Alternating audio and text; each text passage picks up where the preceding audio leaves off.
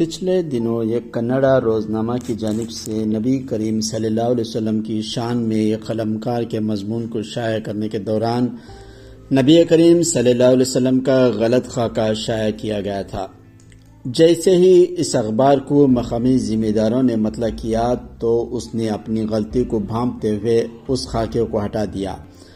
اور اس تعلق سے معذرت نامہ پیش کرتے ہوئے کہا کہ میرا منشا ہرگز بھی حضرت محمد صلی اللہ علیہ وسلم کی شان میں گستاخی کرنا نہیں تھا۔ اور یہ غلطی انجانے میں سرزد ہوئی ہے اور میں مسلمانوں سے معذرت چاہتا ہوں۔ اخبار کے ایڈیٹر کو محسوس ہو چکا تھا کہ یہ معاملہ توہین رسالت کا ہے۔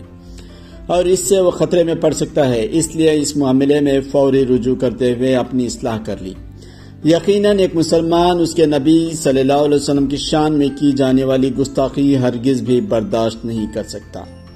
اور کوئی نبی کی شان میں جان بوجھ کر گستاخی کرتا ہے، وہ معافی کے لائق بھی نہیں ہے۔ ہاں اسلام میں ایک گنجائش ہے کہ اگر کوئی انجانے میں گستاخی کرتا ہے، پھر بعد میں معذرت طلب کرتا ہے، تو اسے معاف کیا جا سکتا ہے۔ توہین رسالت صلی اللہ علیہ وسلم کے تعلق سے آئے دن کہیں نہ کہیں معاملات پیش آ رہے ہیں۔ خصوصاً بھارت میں حالات بگڑ رہے ہیں، جس کے لیے قانون میں مخصوص گنجائش نہیں ہے۔ اور اس کے لیے قانون بنانے کے لیے کبھی بھارت کے مسلمانوں نے حکومتوں سے مطالبہ بھی نہیں کیا ہے۔ جس کی وجہ سے شر پسند اکثر توہین رسالت کو انجام دیتے ہیں۔ مسلمانوں کو چاہیے کہ وہ صرف معاملات پیش آنے پر ہی حکومتوں اور افسروں سے ان معاملات کو قابو میں لانے کے لیے مطالبہ نہ کریں، بلکہ مستقل طور پر توہین رسالت کو انجام دینے والوں کو سزا دینے کے لیے قانون بنانے کا مطالبہ کریں۔ تبھی جا کر اس سلسلے میں کوئی مثبت پیش رفت ہو سکتی ہے۔ ایک طرف غیر مسلم محمد مصطفیٰ صلی اللہ علیہ وسلم کی شان میں گستاخی کر رہے ہیں، تو دوسری جانب خود نبی کریم صلی اللہ علیہ وسلم کی شان میں اس قدر گستاخی کر رہے ہیں، جسے بیان کرنا مشکل ہے۔ پچھلے دنوں میلاد النبی صلی اللہ علیہ وسلم کے جلوس کے موقع پر جس طرح سے نبی صلی اللہ علیہ وسلم کے تعلیمات کی توہین کی گئی، وہ بھی توہین رسالت کے زمرے میں آنے والی باتیں ہیں۔ جلوس کے دوران کئی علاقوں سے یہ باتیں سننے اور دیکھنے کو ملی کہ ہماری نوجوان نسلوں نے اسلامی تعلیمات کو بڑی بری طرح سے پامال کیا۔ کئی علاقوں کے نوجوانوں نے جلوس کے دوران ننگے گانوں پر ناچا ناگن ڈانس کیا، دوسری قوموں کو گالیاں دی مسجدوں کے پاس جا کر شور و غل کیا، گندی گندی گالیاں دی غرض کے جو باتیں خلاف شریعت دیں اور جن باتوں سے اسلام کا کوئی تعلق نہیں ہے، وہ تمام حرکتیں جلوس کے دوران دیکھی گئی ہیں۔ افسوس ہوتا ہے ان نوجوانوں کو دیکھ کر جو عشق کا رسول کا دعویٰ کرتے ہوئے رسول اللہ صلی اللہ علیہ وسلم کی شان میں گستاخی کر رہے ہیں۔ ہمارے نبی کی شان تو سارے کائنات کی شان سے افضل ہے اور اس کا کوئی ثانی نہیں ہے، لیکن ہم کون سا اسلام پیش کر رہے ہیں؟ جو گانوں پر تھرک رہے ہیں، زبان پر درود پاک صلی اللہ علیہ وسلم کی جگہ پر گالیاں آ رہی ہیں۔ اسلامی پیغام دینے کے بجائے جاہلوں کی طرح ناچ رہے ہیں، گندے فلموں کے گانوں پر تھمکے لگا رہے ہیں۔ ہمارے نبی صلی اللہ علیہ وسلم کی تعلیمات میں تو ایسا کہیں بھی نہیں لکھا ہے۔ ہمارے علماء نے تو جلوس کا باقاعدہ بہترین نقشہ پیش کیا ہے۔ ہمارے اکابرین نے ہمیں راہ دکھائی ہے تو کیوں کر نوجوان نبی صلی اللہ علیہ وسلم کے نام پر غلط حرکتیں کر رہے ہیں۔ ایک طرف وہ لوگ توہین رسالت کر رہے ہیں تو دوسری طرف خود مسلمان توہین تعلیمات صلی اللہ علیہ وسلم کی توہین کر رہے ہیں۔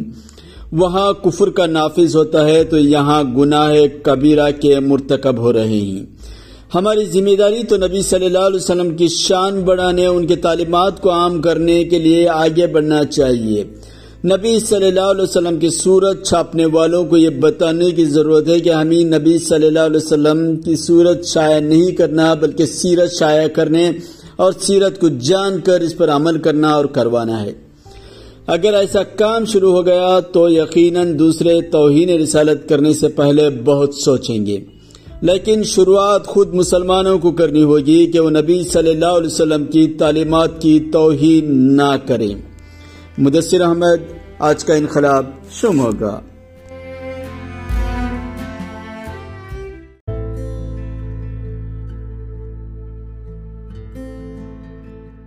پچھلے دنوں ایک کنڑا روزنامہ کی جانب سے نبی کریم صلی اللہ علیہ وسلم کی شان میں ایک قلمکار کے مضمون کو شائع کرنے کے دوران نبی کریم صلی اللہ علیہ وسلم کا غلط خاکہ شائع کیا گیا تھا۔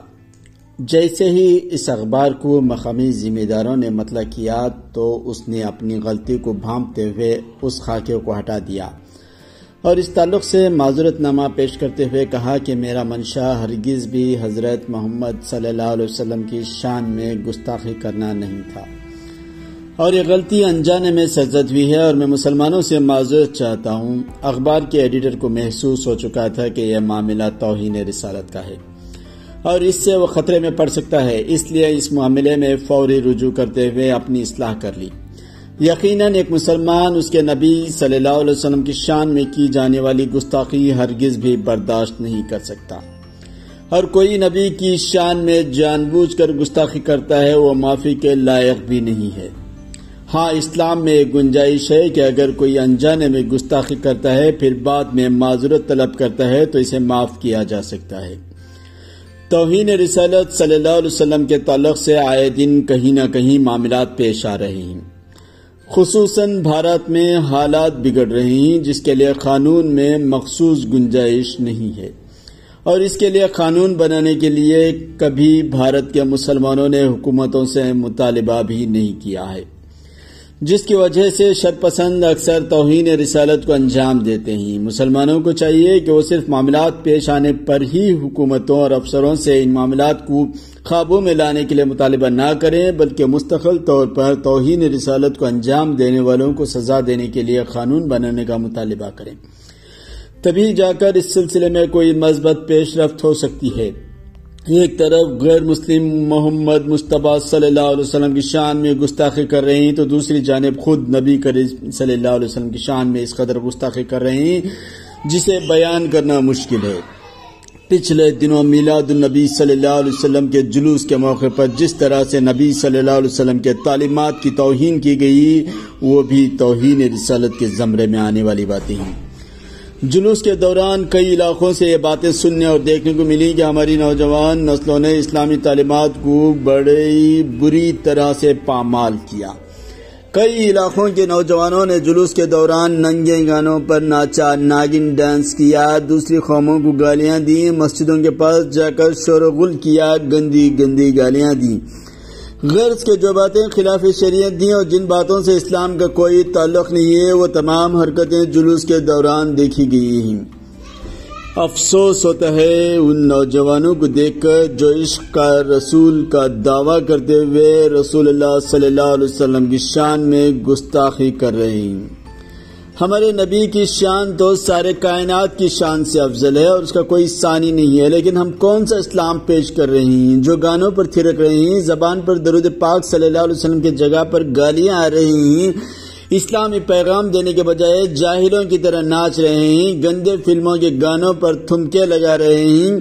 ہمارے نبی صلی اللہ علیہ وسلم کی تعلیمات میں تو ایسا کہیں بھی نہیں لکھا ہے۔ ہمارے علماء نے تو جلوس کا باقاعدہ بہترین نقشہ پیش کیا ہے۔ ہمارے اکابرین نے ہمیں راہ دکھائی ہے تو کیوں کر نوجوان نبی صلی اللہ علیہ وسلم کے نام پر غلط حرکتیں کر رہے ہیں۔ ایک طرف وہ لوگ توہین رسالت کر رہے ہیں تو دوسری طرف خود مسلمان توہین تعلیمات صلی اللہ علیہ وسلم کی توہین کر رہے ہیں۔ وہاں کفر کا نافذ ہوتا ہے تو یہاں گناہ کبیرہ کے مرتکب ہو رہے ہیں۔ ہماری ذمہ داری تو نبی صلی اللہ علیہ وسلم کی شان بڑھانے، ان کے تعلیمات کو عام کرنے کے لیے آگے بڑھنا چاہیے۔ نبی صلی اللہ علیہ وسلم کی صورت چھاپنے والوں کو یہ بتانے کی ضرورت ہے کہ ہمیں نبی صلی اللہ علیہ وسلم کی صورت شائع نہیں کرنا، بلکہ سیرت شائع کرنے اور سیرت کو جان کر اس پر عمل کرنا اور کروانا ہے۔ اگر ایسا کام شروع ہو گیا تو یقیناً دوسرے توہین رسالت کرنے سے پہلے بہت سوچیں گے۔ لیکن شروعات خود مسلمانوں کو کرنی ہوگی کہ وہ نبی صلی اللہ علیہ وسلم کی تعلیمات کی توہین نہ کریں۔ مدثر احمد، آج کا انقلاب شم ہوگا